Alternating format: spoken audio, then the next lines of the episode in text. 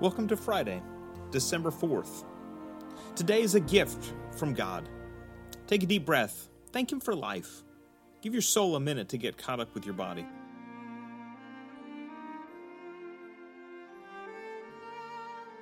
Jeremiah 1 4. Before I formed you in the womb, I knew you. When people go through difficulties in life, they often blame God or they get angry with Him. I completely understand that and have been there myself. Yet, time and time again, I realize that my anger is misplaced and that the blame has been put on the wrong person. You see, God gives us good gifts and is a constant help in times of trouble, not the cause of trouble. The early church seemed to understand this. They experienced severe persecution, and many of them were left in prison. Many others were dead. They had been martyred for their faith. Some had been tortured.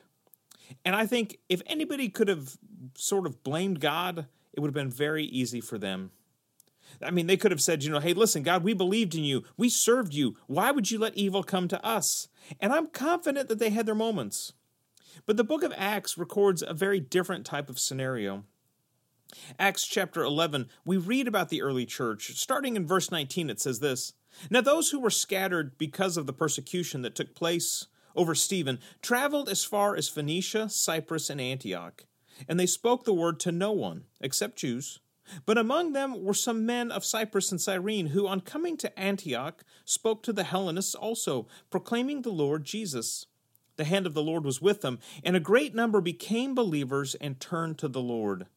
News of this came to the ears of the church in Jerusalem, and they sent Barnabas to Antioch.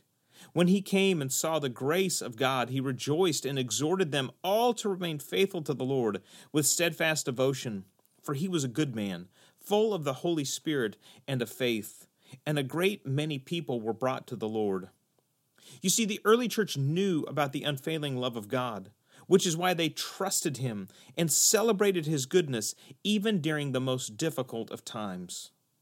I love my kids, and I would do anything for them.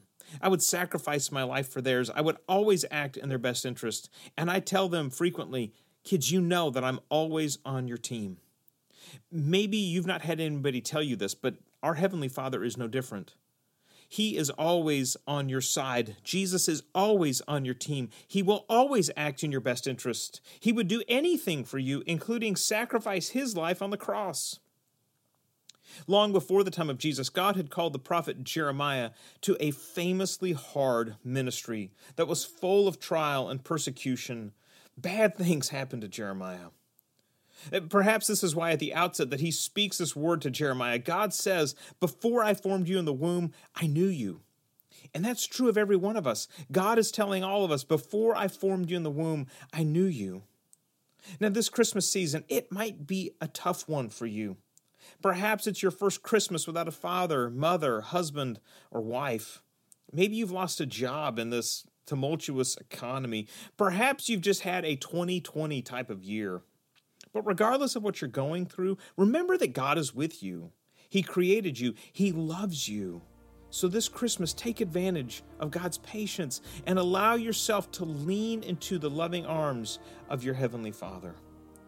Today, you can surrender to that love by praying this simple prayer Before I formed you in the womb, I knew you.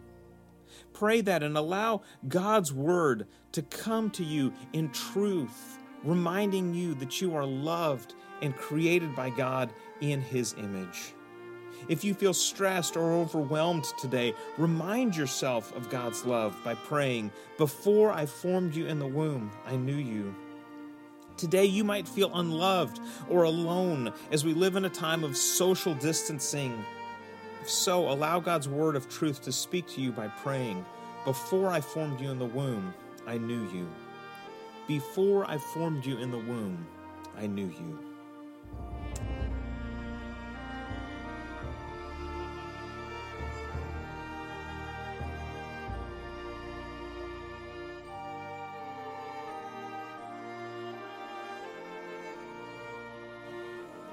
This podcast, Everyday Grace, is a ministry of Bowling Green Christian Church. To find out more about BGCC, visit our website at bowlinggreenchristian.org.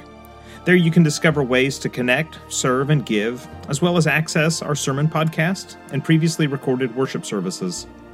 You can also access all of this on our church app. You can download and install the church app by texting BGCC app, that's APP, to 77977.